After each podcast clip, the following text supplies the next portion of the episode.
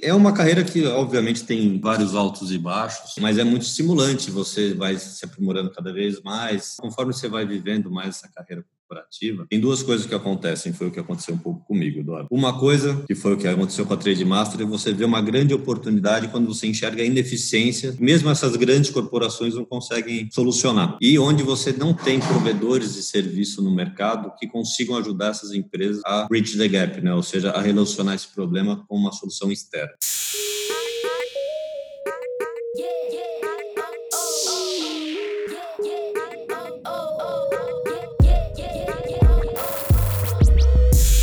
Está começando mais uma experiência de áudio, mais uma explosão de conhecimento.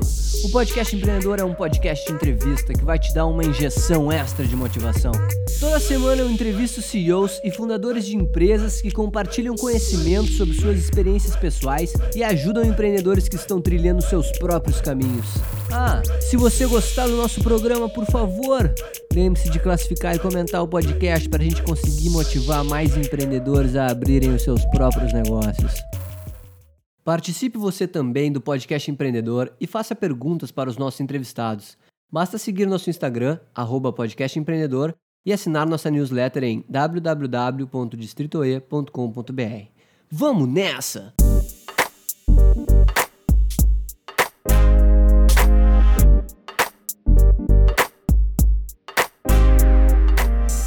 Fala, empreendedores! Começando mais um Podcast Empreendedor, mais uma fera do empreendedorismo aqui hoje, sendo entrevistada por mim. Hoje eu estou recebendo o Francisco Pereira. O Francisco, ele é fundador na Trademaster. E a Trademaster é uma fintech especializada em soluções financeiras e de crédito B dois B. Hoje a gente vai falar sobre algo assim que tem sido uma dúvida bastante frequente dos, dos empreendedores que nos escutam, que é esse caminho, né, do tradicional ao inovador. Como é que a gente se readapta de uma carreira tradicional de executivo ou de uma grande empresa e acaba indo atrás de um sonho, de um objetivo aí de empreender, iniciar o próprio negócio. O Francisco passou por isso e hoje a gente está recebendo ele. Francisco, antes de mais nada, seja muito bem-vindo. É um prazer estar te recebendo. Grande prazer falar com você e com seus ouvintes, Eduardo. Maravilha, cara. Vamos falar então assim um pouquinho. Conta hum. pra gente do início da sua carreira, quem era o Francisco antes de ser o fundador na Trademaster, quando é que você iniciou, quando é que você percebeu na Trademaster uma possibilidade de ajudar outras empresas e pessoas a prosperarem? Eu estava comentando com você antes, é exatamente o que você falou no começo, né? Uma carreira muito tradicional. Formei na G V, fiz mestrado na, na G V e sempre tive uma carreira em multinacionais. Passei nove anos na indústria farmacêutica, os últimos quatro anos como diretor da Bunge.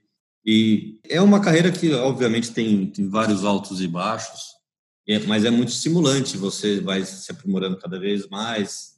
E ao, conforme você vai vivendo mais essa carreira corporativa, tem duas coisas que acontecem. Foi o que aconteceu um pouco comigo, Eduardo. Uma coisa, que foi o que aconteceu com a Trademaster, é você vê uma grande oportunidade quando você enxerga a ineficiência. Mesmo essas grandes corporações não conseguem solucionar. E onde você não tem provedores de serviço no mercado que consigam ajudar essas empresas a bridge the gap, né? Ou seja, a relacionar esse problema com uma solução externa. E foi o que aconteceu. Eu vi uma oportunidade, a carência que essas grandes indústrias tinham em fornecer prazo ou mais crédito para o pequeno varejo no Brasil e alavancar vendas. E como isso era difícil de mudar as políticas dentro da empresa, e falando com amigos, né, que você acaba tendo um relacionamento com várias pessoas no mesmo setor, será que isso acontece comigo, isso, né? Não é, não é possível. E, de fato, acontecia em várias outras empresas a mesma coisa, com a mesma dor, a mesma carência, falta de solução. Daí juntou isso com a outra coisa que é também comum e acontecia em algum ponto na carreira de executivo, onde você vê como é difícil inovar dentro das grandes empresas tradicionais. Né? É Sempre verdade. Que você vai tentar uma coisa um pouco diferente, sai do quadradinho. Não é fácil, né? Você tem que convencer mundos e fundos, tra- transformar cultura, processos da empresa, e, e já não era fácil lá atrás fazer isso. Juntou as duas coisas, né, Eduardo? Você vê uma carência que não era só comigo, era com outros pares de outras indústrias grandes também. Não via uma solução de mercado que funcionasse, ao mesmo tempo você tinha uma barreira tão grande de inovar dentro das indústrias, aí foi que eu falei, não, é, é oportunidade. Né? temos que, que testar se isso funciona. Foi como começou. Tá aí, galera. A primeira pedrada, então, que o Francisco nos traz, que é essa capacidade do empreendedor, né? Acho que já estava no sangue do Francisco esse, essa vontade de empreender, com certeza, até ele pode falar um pouquinho sobre isso, mas essa capacidade de enxergar esses gaps, assim, que ele disse, e conseguir suprir isso de alguma maneira, porque não necessariamente esse gap seja um gap só de você, só da sua empresa, da empresa que você está tra- trabalhando hoje, né? Pode ser um gap que pode ser suprido por várias empresas, e foi isso que o Francisco fez, essa é a grande pedrada, e a primeira pedrada uh, que o Francisco traz para a gente, que está... tá escutando. E, Francisco, outra coisa, cara, que eu queria escutar de ti, assim, que é uma dúvida muito frequente também de muitos empreendedores, principalmente jovens, né? Que é esse caminho, né? Muitas pessoas entendem que o caminho certo é você conseguir um emprego numa empresa tradicional ou numa empresa uh, pequena, ou uma micro ou pequena, ou até uma média empresa, entender esses gaps, né? Entender esses problemas de uma maneira real e depois empreender. Porém, por outro lado, tem as pessoas que entendem que, por exemplo, sair da faculdade e empreender já é o melhor caminho. Qual é a sua opinião sobre isso? Assim, você entende que existe um momento certo para empreender ou a gente tem que ir de acordo com os nossos sentimentos? Eu, eu acredito muito em acordo com os seus sentimentos. Eu conheço um pouco o que você falou. Eu já tive essa via, via empreendedora desde cedo, né? Várias dessas cadeiras que eu ocupei em multinacionais. Eu estava com a parte de inovação, novos negócios, não, querendo ou não, já tem o inter-empreendedorismo, né? Como você empreender dentro das empresas já estava no sangue. Mas eu acho que ajuda muito você ter uma visão de empresa ou do mercado antes de empreender. Mas também tem gente que não tem o perfil de entrar numa grande empresa, não é verdade? Você tem uma veia empreendedora que a pessoa sai da faculdade já querendo empreender, mas daí eu acho que vale a pena ter um mix. E daí vem um pouco daquele negócio, conceito de times de excelência. Você tem que se unir com alguém que traga um pouco dessa bagagem. Senão o custo de aprendizado de uma pessoa sem experiência acaba sendo muito mais alto do que conseguir tomar conselho ou aprender com o dinheiro dos outros, que a gente fala, né? Isso. Na empresa você está aprendendo, levando pedrada do mercado, mas com o dinheiro da empresa, né? Você está acertando, errando com o dinheiro dos outros. Quando você vai fazer isso com o teu, é melhor você já ter uma bagagem maior. E se você não construiu, é bom você ter alguém que se una com você nessa, nesse caminho. É o meu conselho, pelo menos. Tá aí, galera, mais uma pedrada aí, então, que é justamente essa capacidade de se unir a pessoas que tenham talentos complementares, né? Eu perguntei isso para ti, Francisco, porque uma das hum. coisas que os empreendedores têm é esse medo, né, de abandonar essa estabilidade para empreender uh, em alguma coisa nova, em alguma coisa incerta, que não necessariamente uh, vai dar certo, né? Quais, quando você passou por esse processo, assim, quais são os maiores medos que você enfrentou para abandonar essa estabilidade? Como é que foi esse processo interno, assim, de incerteza e de abandonar uma coisa certa para viver um incerto? Excelente pergunta, Eduardo. Essa é uma das coisas que eu mais falo com, com amigos, né, que ainda continuam na carreira é, executiva e têm a vontade de vir para o outro lado, né, da mesa e vir para empreender. Você, com a carreira de executivo, geralmente você tem aquele salário, bônus, e você vai acumulando riqueza, né? Você vai acumulando dinheiro, você consegue economizar e faz, faz um pé de meia. Quando você vai empreender, aquela dinâmica que você tinha que todo mês pingava, faça sol, faça chuva, pingava o seu salarinho e você tinha lá o dinheiro para prover para a família, isso muda, né? E você passa a ter que tirar da sua reserva ou para investir no negócio, ou mesmo para arcar com seus custos de vida. E para mim foi muito traumático isso, para falar uma experiência pessoal para você, Eduardo. Toda vez que eu tinha que tirar da, do meu fundo de investimento para pagar, né, as contas, puta, dói pra caceta, cara. Eles começam a fazer conta. E aí, quantos anos eu consigo fazer isso? E se não der certo, o que, que eu vou fazer? E outro ponto importante também, depende da, da carreira, obviamente, mas quando você é executivo, se você ficar três, quatro anos fora do mercado, você não volta, né? É difícil voltar. É verdade. Tem empresas que valorizam, óbvio, você ter passado por essa veia empreendedora, ter feito uma experiência dessa, mas nem todas, né? Não é tão comum ainda, talvez isso venha a mudar. Mas você, no mínimo, toma um downgrade na tua carreira. Então é, um, é um, uma aposta que, às vezes, você fica se perguntando se vale a pena, se o risco realmente compensa ou não. E daí é um pouco do, do perfil do empreendedor. Tu tem que acreditar no que você está fazendo, cara. É, assim, é resiliência, que você vai tomar pedrada, vai tomar facada, vai, coisa vai dar errado, vai ter casca de banana no meio. Mas se você não acreditar no que está fazendo é, e não tiver resiliência, melhor não empreender, porque não é fácil, cara.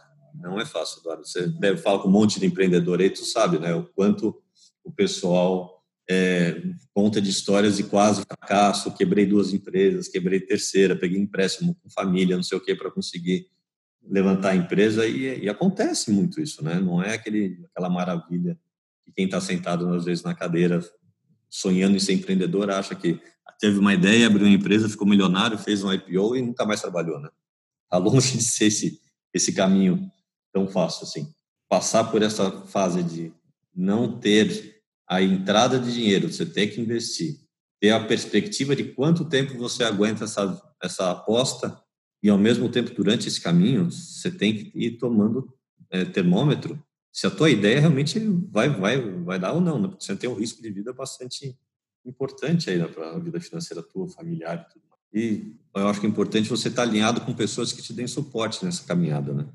Ou sócio, família, o que seja, né? Mas fazer essa caminhada sozinha é muito, muito dolorido, né? É bom você ter bons, bons pilares para se apoiar nessa jornada. É verdade, é verdade, sim, cara. A gente está acostumado a escutar muitas histórias, assim, e, e realmente, assim, é, é, é por isso que a gente tem até um quadro aqui no, no, no Podcast Empreendedor, que é o quadro chamado Deu Merda, Francisco, que os empreendedores, eles compartilham momentos de fracasso e o que que, o que que eles mais aprenderam nesses momentos de fracasso, porque, de fato, não são poucos, né, cara? E o empreendedorismo, a gente tenta mostrar muito aqui para os nossos ouvintes, não é apenas só capa de revista, capa de jornal, coisas que dão certo. É, às vezes é acordar sorrindo e dormir chorando, né, cara? Você uhum. sabe é muito bem disso, assim. E uma das coisas, cara, que a gente sempre bate na tecla aqui é a, a, a questão de mitigar riscos, né? E eu queria saber de ti, como é que foi, assim, essa percepção que existia uma uhum. oportunidade no desenvolvimento de algo inovador, né, no seu mercado, e como é que foi tirar essa ideia do papel de maneira a mitigar ao máximo possível esses riscos, né? E conseguir atingir pelo menos um equilíbrio financeiro para poder hum. uh, se sentir mais tranquilo. Não, ótimo ponto. Assim, eu, e daí volta a um ponto que a gente já conversou, que é com quem você se une nessa jornada, né? No, no meu caso, eu tinha um amigo de longa data que já é empreendedor serial há muito tempo, que é o Emerson, da, presidente do Grupo Vertem, e foi com ele que eu fui trocar ideia sobre o negócio, né? O O Grupo Vertem, ele faz os programas de loyalty em grande parte das empresas de mercado de consumo massivo aqui do Brasil. Quando eu falei, olha, temos uma oportunidade assim, você que é empreendedor, o que você acha? Vamos fazer junto? Ele falou, Chico, vamos, vamos testar com os clientes amigos, ver se isso para de pé ou não. Ah, excelente. Então, primeiro mitigador, teste rápido a tua ideia. Com Muito gente bom. que vai ser teu cliente, não com gente que você... Amigos, né? Com gente que vai ser seu cliente. E que tenha liberdade para falar, oh, isso é uma merda, não vai dar certo, ou isso é uma puta ideia, vamos fazer. E a gente falou com quatro, com cinco grandes multinacionais, dos quais quatro toparam fazer o, o projeto. E o nosso primeiro cliente foi uma das maiores multinacionais de mercado de consumo do mundo e é com o nosso cliente até hoje. Isso já dá uma segurança muito grande quando você vê que, de fato, teu produto tem uma aderência forte, né? Segundo ponto, é, você tem que ter fôlego financeiro para poder fazer essas coisas. E, no caso, a gente foi e contratou uma empresa profissional para ajudar a gente a achar investidores. Não foi aquele famoso Family and Friends. Eu botei dinheiro, o Emerson também, óbvio, no começo para começar a empresa, mas chegou num estágio quando a gente vai para um produto funcional, onde a gente foi buscar fundos, né? E ajudam, obviamente, o empreendedor a alavancar para um outro nível. E logo no primeiro round de, de investimentos, a gente topou com um investidor que fez uma diferença para a gente, foi um banco, né? Então, a gente teve o Banco Sofisa, que foi o nosso investidor desde o começo da, dessa jornada. Ele tem quarenta por cento da empresa hoje, né? Isso deu uma, um sossego que você tinha, ao mesmo tempo, uma aderência dos produtos, né, no mercado, por a gente já ter testado rápido com empresa relevante que, de fato, contrataram os produtos.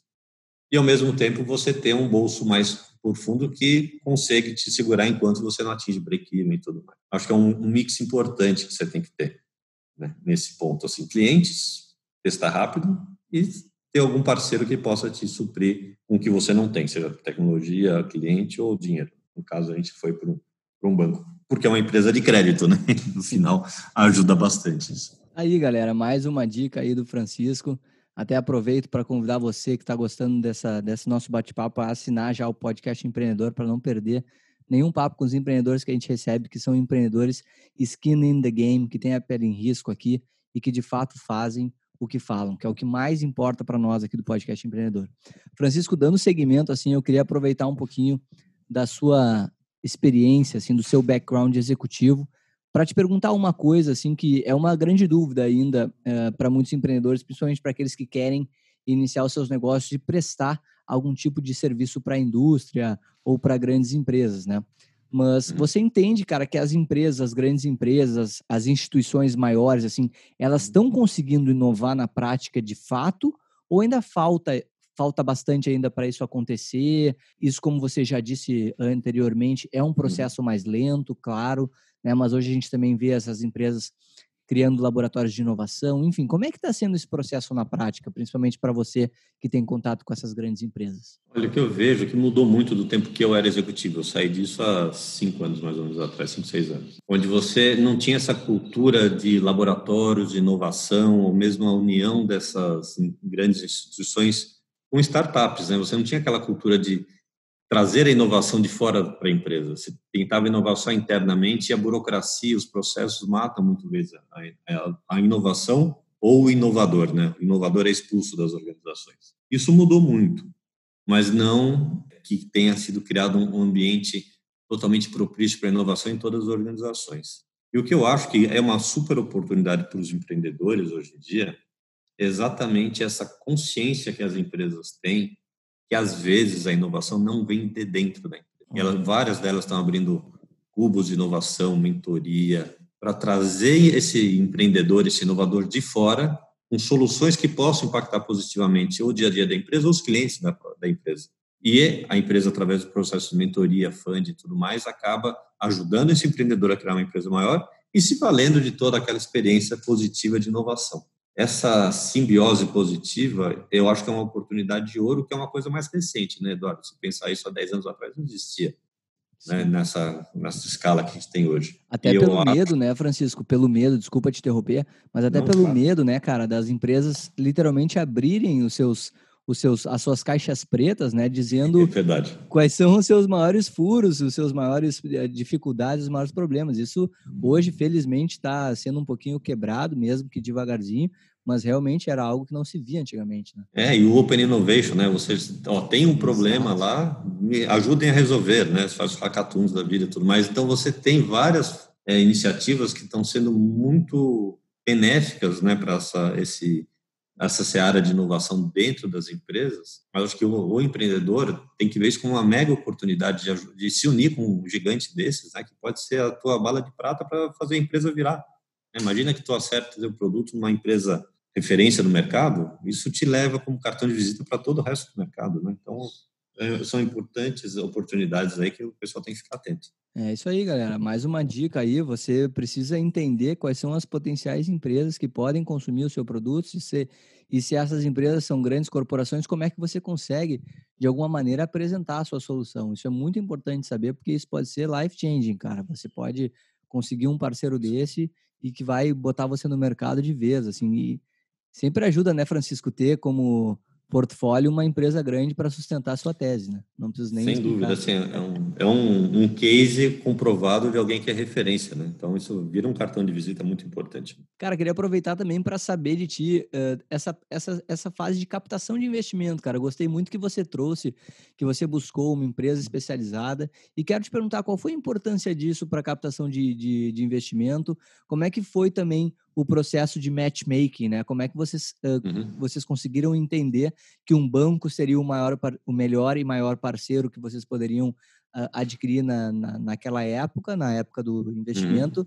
E, principalmente, uma dúvida que muitos empreendedores têm: quando que é a hora certa, cara, de pedir investimento, de ir atrás de investidor? Ótimas perguntas. Se eu esquecer alguma no meio do caminho, você me lembra, Eduardo. Beleza.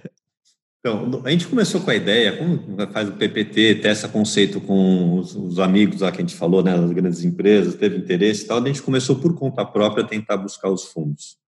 É uma coisa que é muito penosa para quem não está acostumado com isso, não era, não fazia parte do meu meio de, de relacionamento, nem do, nem do Emerson, meu sócio. E a gente chegou num, num ponto que a gente já tinha falado com bastante gente, mas sem muito fit com o tipo de investidor, né? Nessa hora, a gente foi apresentado por uma boutique de M e A que era especializada em fazer isso no segmento bancário, especificamente, né? E quando a gente encontrou, contratou essa boutique, eu acho que em dois, três meses, a gente fez oito reuniões super proveitosas. Faz diferença você contratar. É um investimento que vale a pena. Tem que tomar cuidado, que tem muito também curioso no mercado falando que sabe fazer mundos e fundos e, na verdade, só está querendo tomar teu dinheiro do F I I. Né? Muito do, bom, do, muito bom esse aviso, do, muito bom. É, e é verdade, porque tem gente que vive só do fixo mensal que você vai pagando, não está nem preocupado com o variável, que a, duvida que o teu projeto valha isso. Né? Então, pegue referência de quem é essa empresa, que negócio já fez. É, não tenha medo de ser chato em pedir as referências, porque isso faz diferença entre tu gastar um pouco de dinheiro do empreendedor, jogar fora e ter uma bala de prata, né, que a gente fala, aquele tiro que vai ser certeiro e vai te trazer um investidor. Então, contratar essa empresa fez muita diferença no tipo de perfil de fundos que a gente teve acesso, tipo de reunião e com quem dentro desses fundos, né, como decisores. Segundo ponto, quando a gente foi para a decisão de qual tipo de é, investidor que a gente tinha, a gente tinha, fez um pitch com, com várias pessoas, no final a gente tinha quatro, nós tínhamos quatro propostas na mesa, três fundos e um banco, ok? Como propostas de entrar no negócio com a gente. E daí foi a decisão, de ter com meu sócio, falar quais os prós e contras de cada uma das propostas que a gente tinha. E daí, para quem está nesse mundo de fintech, deve lembrar que teve uma discussão, acho que uns quatro anos atrás, ou mais, né, até quatro anos atrás, que era o que ia acontecer com as fintechs, né, que quando começou a surgir esse termo mais forte. Vale do Silício falando, fintechs vão, vão é, transformar o mercado e quebrar todos os bancos. E a escola de Nova York falando que as fintechs iam se unir com os bancos para gerar inovação. Eu acreditei muito mais na segunda escola, que se provou hoje ser verdade, né? Você vê grandes bancos apoiando as fintechs e não sim, querendo destruí-las, né? Muito bom, sim. Porque os bancos veem na fintech exatamente o que a gente está falando das grandes instituições, né? A fonte de inovação. Como a fintech é menos regulada, mais flexível, ela consegue ser mais inovadora, mais agressiva nas tentativas e erros ali e traz essa flexibilidade que o próprio banco não tem e tem que tomar cuidado para não engessar a fintech que ela investe, né? E daí eu vi essa cabeça exatamente no, na família, né, no, no Alexandre Cunha, que é o presidente do Sofisa, representante da família, que tinha essa cabeça de trazer inovação. Né? Ele falou, estou apoiando uma ideia, gostou da ideia, e como a gente faria isso como uma coisa totalmente independente do banco, podendo ter o funding todo, né, que você começa a ter acesso a poder fazer grandes programas para grandes empresas, porque você tem acesso ao mercado financeiro de uma forma diferenciada do que através de um fundo. E, ao mesmo tempo, a gente tinha a liberdade de criar, criar estruturas e criar produtos totalmente inovadores fora da estrutura do banco. Foi um match bem interessante, tá? Pensando num banco super tradicional, com uma aposta tão inovadora quanto era a nossa ideia no início. Cara, é muito bom você trazer esse ponto de vista, principalmente para a gente quebrar com essa... Como é que eu posso colocar? Assim, com essa imagem, com essa visão de que é um contra o outro, né? Fintechs contra bancos, é, os, rápidos contra, os, os rápidos contra os lentos, né? Dali contra... Uh, Davi contra Golias. Golias e tal. Então, cara, não existe isso, galera. É muito bom o Francisco trazer isso, que é a, a, nós estamos vivendo a era da cooperação, da colaboração, de tentar entender como é que a gente consegue crescer juntos, as empresas abrindo os seus problemas, as, as fintechs, as startups tentando resolver esses problemas, todos saindo ganhando, já se mostraram cada vez mais essas relações de ganha-ganha. É claro que existem exceções, é claro que que vão existir aquelas pessoas que vão ficar pelo caminho, uh, também as pessoas mais ambiciosas, enfim. Mas esse, essa visão que o Francisco traz é muito boa, porque a gente tira da nossa cabeça aquele negócio de ah, eu não vou mostrar para ele, porque depois é, o cara vai roubar minha ideia, etc e tal. Enfim, tem que, tem que dar a cara a tapa aí e, e ir para cima. Né, Francisco? Até se quiser adicionar alguma coisa, se não, já vou colocar para você a nossa, nossa pergunta ali, que muito, muitos empreendedores têm dúvidas, né? Quando é que você entendeu que era o momento de conseguir investimento e se é que existe um momento certo para isso ou como é que foi no processo de vocês? É, no nosso processo específico, o momento de conseguir investimento foi quando a gente testou o conceito e teve que partir para fazer o produto além do M V P. Legal. É uma coisa que você consegue fazer com o dinheiro Family and Friends, o teu pouca reserva que você tem geralmente, né, para o empreendedor, é testar o conceito rapidinho, mas a hora que você vai escalar isso, lembrando que o nosso primeiro cliente era uma mega multinacional, né? Então, eu não posso fazer meia boca, tem que fazer do jeito correto. Então, sem isso, a gente não conseguiria implementar o produto de fato, tá? E foi nessa hora que a gente buscou o investidor, um outro tipo de bolso, né? Então, você testa teu produto, já tem uma aceitação de mercado para você ter valor para o teu investidor. É interessante você trazer um contrato com uma carta de intenção que seja para falar que o teu produto foi aceito pelo mercado, ele funciona, né? Agora eu quero escalar. Esse é um momento mágico para você trazer dinheiro, eu acho, né? Porque daí você captura mais valor. Natu... Não é apenas uma ideia, é uma ideia que já funciona, ou já foi aceita por uma parte, um teste de conceito de mercado, um grande cliente, ou o que seja.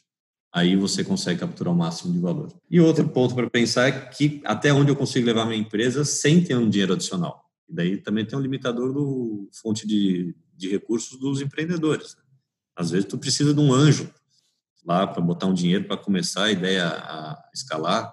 Não tem problema, faz parte, né? Eu acho que é uma parte do processo de crescimento, depende do perfil de cada empreendedor. Perfeito, galera. Então, aí as dicas do Francisco, fazer um POCzinho primeiro, um proof of concept, e entender quando é que vai começar a tracionar para conseguir um investidor maior, ou também até não precisa ser uma grande instituição, pode ser um investidor anjo, aí ficam as dicas do Francisco. Muito bom. Francisco, perguntando agora sobre a sua experiência com os próprios varejistas, né, que é os pequenos uhum. varejistas e tal, todo esse contato que você tem, quais são as maiores dificuldades enfrentadas por eles, assim, para inovar, e como é que eles estão conseguindo sobreviver a todas essas adaptações, a esse tempo meio nebuloso, né, turbulento que a gente tem vivido? Como é que está sendo esse processo para esses caras? É, não, não é fácil, Eduardo. Assim, tem uma diversidade bastante grande de formas de tratar essa crise, essa nova realidade que a gente está vivendo. Né?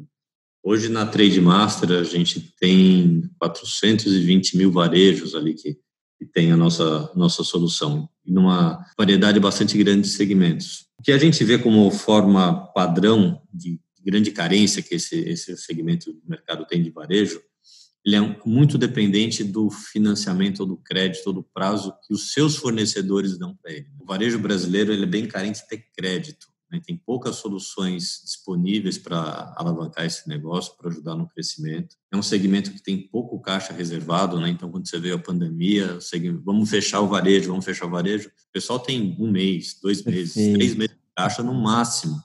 Ele não tem uma reserva gigantesca para aguentar ficar fechado mais tempo.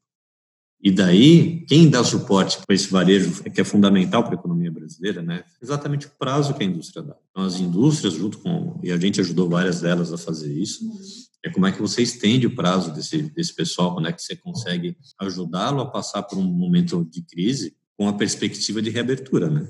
Obviamente, quando você não tem perspectiva de reabertura, daí ferrou a conta para todo mundo. Ninguém consegue ajudar, tem que ser um órgão governamental para dar fundo perdido. Sim. Mas é para ajudar, eu dar, passar a lombada ali, né? Passar a serra, o estende prazo, a gente, aconteceu isso, não vou citar o nome das empresas, mas a gente ajudou varejos aqui que estavam, fech, iam fechar, estavam com iminência de ficar algum tempo parado, tinham que estender prazo, né? E isso fez toda a diferença para a sobrevivência desse cara. E quando volta, né, a abertura das lojas, voltando a acontecer, teve uma retomada natural. A gente, na Trademaster, tem muito forte três segmentos. O segmento canal alimentar, que a gente chama que é a venda de esquina, né? O supermercadinho de bairro e tudo mais. Sim. A gente tem a parte de drogarias e perfumarias e a loja de material de construção. Os dois primeiros não sofreram tanto, né? A gente pode falar que não sofreu, porque teve uma demanda muito grande das famílias comprando nesses canais. Então, na verdade, o que aconteceu com eles, eles precisavam de mais crédito, mais limite para comprar mais, porque estavam vendendo mais. Sim. Então, foi uma vida mais fácil. As lojas de material de construção fecharam por um tempo, você lembra? Ficaram dois meses fechados, e foi bem duro. Daí foi assim, estendeu o prazo, deixou dar crédito por mais tempo, e agora é um segmento que retomou muito forte, muito forte. E, mais uma vez, graças a prazo e tudo mais. Então, o que eu vejo nesse... E, e temos outro segmento que a gente é menos atuante, que é de, de restaurante, chama Oreca, né? Restaurante, bar e eventos. E esse está sofrendo mais. Esse é um segmento que ah, tem iminência de fechamento de novo, redução de...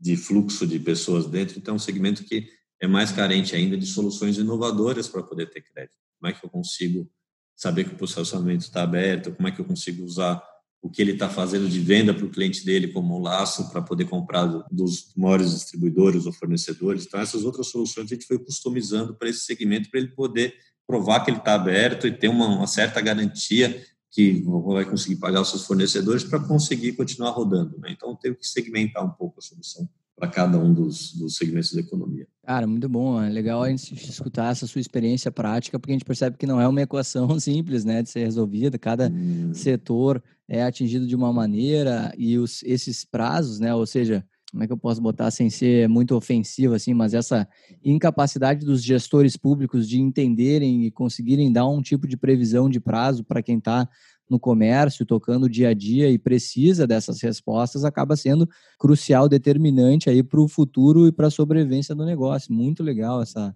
essa sua visão. Tem muita, tem muita. E... e as linhas de financiamento para esse pequeno varejo são fundamentais também, né, para ele poder ter uma visibilidade maior do que vai poder ficar parado algum tempo com a linha do governo para poder ajudá-lo e manter emprego, né? Sim. É fundamental. É. É, galera, legal essa visão do Francisco, que é um efeito cascata, né? A empresa fecha, os empregos acabam, o fornecedor não é pago, enfim, vai, vai caindo, é um efeito dominó, assim, vai caindo um, vai, vai derrubando todo o resto. É bem preocupante. É.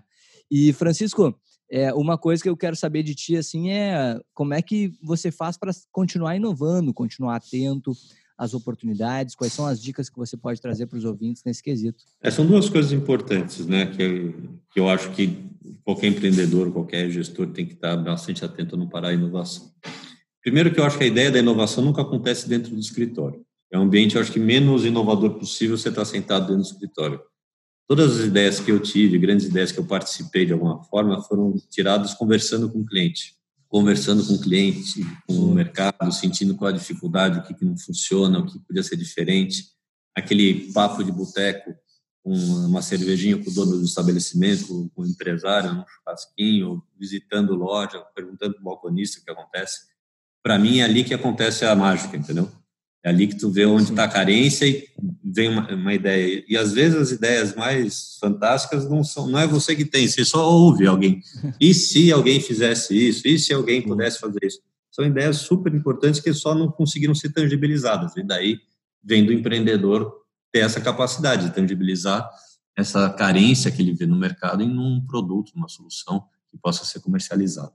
Segunda coisa que eu acho bastante importante, Eduardo, é se manter atualizado com o que acontece no mundo, né? Então, depende, obviamente, do, do, da, do foco da área de, de cada um, mas, assim, eu participei do Singularity, fui para o Money dois mil e vinte há alguns anos, então, a gente está antenado o que acontece lá fora também, né? Com, ou presencialmente, ou, ou vendo os podcasts, ou lendo, tendo acesso ao que está acontecendo lá fora. A literatura está bastante ampla, né? Tem bastante material sobre inovação, que acontece em vários segmentos, vários mercados, e, e não ficar um egocentric, né? Só olhando para dentro da empresa e para dentro do seu mercado aqui no Brasil. Pode ser que tenha um movimento disruptivo acontecendo num outro país que você possa fazer um paralelo que vai acontecer aqui no Brasil, no teu quintal. Tem que ficar atento a isso também. Ou mesmo adaptar de um outro mercado para o seu. Então, eu acho que é importante as, as duas, né, as duas orelhas estarem abertas, uma no, no teu cliente, mercado local, mas também vendo o que está fazendo lá fora. acontecendo lá fora.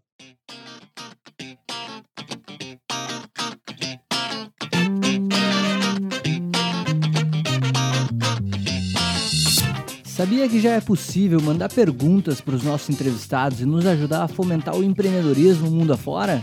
Basta se tornar um apoiador do Podcast Empreendedor e entrar no nosso site w w w ponto distrito e ponto com ponto b r, dar uma olhada em todos os resumos que tem dos nossos episódios e clicar na aba Apoiadores.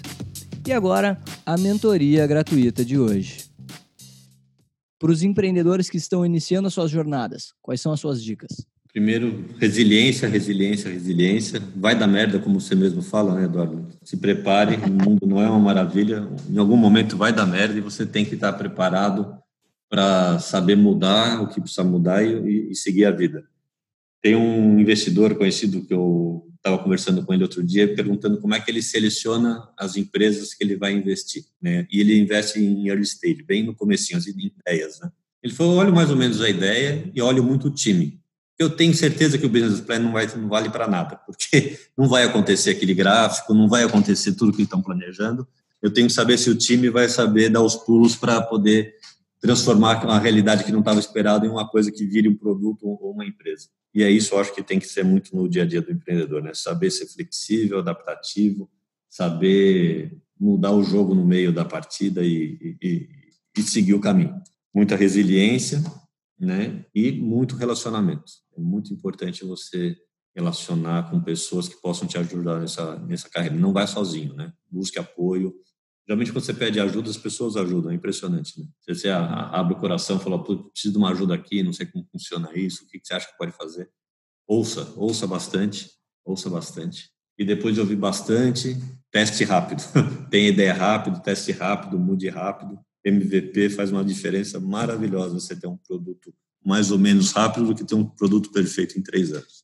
A empresa pode ter morrido até lá. Muito bom. E, Francisco, teve algum momento, assim, até para aproveitar o seu compartilhamento, que deu merda para você, que você pensou que, que ia tudo pelo ralo, assim, aquele momento que você quase desistiu, você e seu sócio. E o que, que você aprendeu com esse momento? Não sei se você pode compartilhar conosco aí. Oh, que é merda maior que a pandemia, cara. É, é verdade. Né? Putz, eu tava com trezentos mil clientes lá com crédito tomado no mercado, só não sabendo se abrir, se fechar. Foi uma catástrofe. A gente sentou o sócio e falou, o que vai acontecer? E ninguém sabia o que aconteceu no dia seguinte. Acho que o mercado inteiro de crédito não sabia. O pessoal vai pagar, não vai pagar, como é que vai ser? Modelo de crédito funciona, não funciona? Cobrança funciona, não funciona? Foi, assim, três semanas e vai dar merda, vai dar merda, vai dar merda. A gente foi fazendo plano de guerra, mudando a empresa todo dia, né?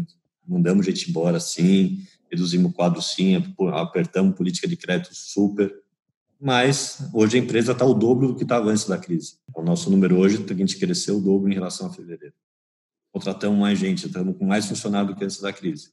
Mas no Vale lá, é o negócio, segura, vai, o jogo vai mudar, temos que mudar mais rápido que o jogo para a gente não ser levado pela onda. Então tome decisões rápidas, né? É, haja rápido, melhor você se arrepender porque agiu mais rápido que ficar se arrependendo porque não ter feito nada. E eu acho que foi isso que salvou a empresa, né? Não sei se a gente correu o risco de salvação ou não, mas isso fez mudar o patamar da empresa, de fato. Agir, agir, tomar ação, take action aí, pessoal. Fica a dica do Francisco Pereira, muito importante do que ficar na incerteza. Às vezes a incerteza, cara, é muito ruim, você não sabe o que vai fazer, aí como você não sabe o que vai acontecer, você não sabe que decisão tomar, que nem o Francisco falou, cara, tome uma ação, depois você vê se foi a ação certa ou não, mas se mexa, né? E, Francisco, para a gente continuar aqui, uh, queria pedir para ti uma dica para os empreendedores que estão iniciando suas jornadas de um, de um livro, alguma série, ou enfim, alguma mídia aí que você pode indicar para o pessoal. Posso fazer propaganda de um cara que eu não conheço, mas meus gestores me pediram para dar uma olhada. Sabe claro. o, o Gestão quatro ponto zero lá do Teles, para startups? Sim. Muito Sim. bom, cara, para quem está começando. Muito bom. Propaganda gratuita, eu nem conheço o Teles lá, mas para quem está começando, ele tem um beabá de como construir business plan, como é que você testa produto, testa rápido, como é que você faz a gestão. Acho que é um investimento, obviamente, né, que você tem que fazer, mas vale muito a pena. E tem uns livrozinhos que também não, não digo que é de cabeceira, mas vale a pena dar uma, dar uma lida também. Eu gosto muito do De Zero a Um, do Peter Thiel, que fala exatamente como é que você transforma a ideia em um produto que funcione depois, né? Então, é, esses do, indo por ali, eu acho que já tem boas dicas aí para o pessoal se divertir por um, um bom tempo. Show de bola, galera. Fica aí as dicas, então, do Thales Gomes, a Gestão quatro ponto zero, o curso que ele está dando aí, junto com o Alfredo e tal, o pessoal. Exatamente. Fera aí na, nas startups e uh, zero a um. Aí, pessoal, acho que a zero a um é a história do, do Paypal, não é, Francisco? Nem me lembro direito. Eu li esse livro, mas faz bastante tempo, não me lembro direito. Tem, tem. Ele é um empreendedor em série lá, mostra exatamente como é que você transforma a ideia e, e como tem que adaptar, né? Que eu acho que é o grande ponto do livro é que o teu plano não vai acontecer, você vai se adaptar ao longo do caminho, né? Boa. E ele mostra várias formas de partir do zero a um com planos adaptativos e que cada história é uma história diferente. Daí você Maravilha. Tem que encaixar a sua história dentro, do, dentro da sua história, na verdade. Show de bola, galera. Adaptabilidade, outra característica aí dos empreendedores que precisa estar na ponta da língua sempre. Para a gente já se encaminhar aqui para o final do nosso programa, como é que você enxerga que o mundo está se adaptando a esse novo status quo, todas essas mudanças que a gente está vendo, transformações digitais? E quais são as maiores mudanças que você enxerga que vão continuar impactando a sociedade? Eu, eu acho que essa, essa pandemia acabou acelerando a digitalização de vários canais de comunicação B dois B e B dois C, né? Então, você mudou hábitos de consumo, mesmo de vida no escritório. É uma coisa que hoje talvez já estivesse acontecendo e foi acelerada. Eu não estou falando nada de novidade, muita gente já viu gente falando isso, né? Mas o que eu sinto que tem uma oportunidade ali é que, como a forma a gente digitalizou mais rápido do que estava vindo antes, essas relações, está tendo uma falta ainda do contato pessoal, né? Eu sinto no meu time que está todo mundo remoto desde de março. A gente, logo no comecinho da pandemia, botou todo mundo em casa e não vamos voltar até pelo menos fevereiro do ano que vem. E depois vai ser part-time. Mas a parte do relacionamento pessoal, de você ter um, um contato com o resto do time, com o teu cliente, com o teu fornecedor, que não seja só pela telinha, faz uma diferença do cacete. Então, eu acho que ainda tem uma adaptação ali que não, não sei como é que vai acontecer, Eduardo, mas é uma carência que eu vejo é. e compartilho esse, essa carência com muita gente que eu tenho conversado ultimamente, né? Voltar a ter o contato humano, né? Uhum. E como isso vai se adaptar dentro dos escritórios? Tem coisa que não funciona, cara. Eu, como eu falei, eu contratei muita gente nova durante a crise. Como é que você faz uma cultura de uma empresa, tanto no remoto, como é que você... põe essa pessoa nova da empresa e, e, e imbui ele na mesma cultura, no mesmo processo, do, e, e o relacionamento interpessoal com o resto do time, sendo que ele nunca viu o pessoal pessoalmente, só remoto. Então, tem uns desafios importantes aí que eu não sei ainda como é que vão ser solucionados, mas é, não dá para ser esse, essa vida só remota, não sei se vai acontecer para sempre, né? Alguma coisa vai ter que acontecer aí no meio. É verdade, cara, eu concordo contigo, até...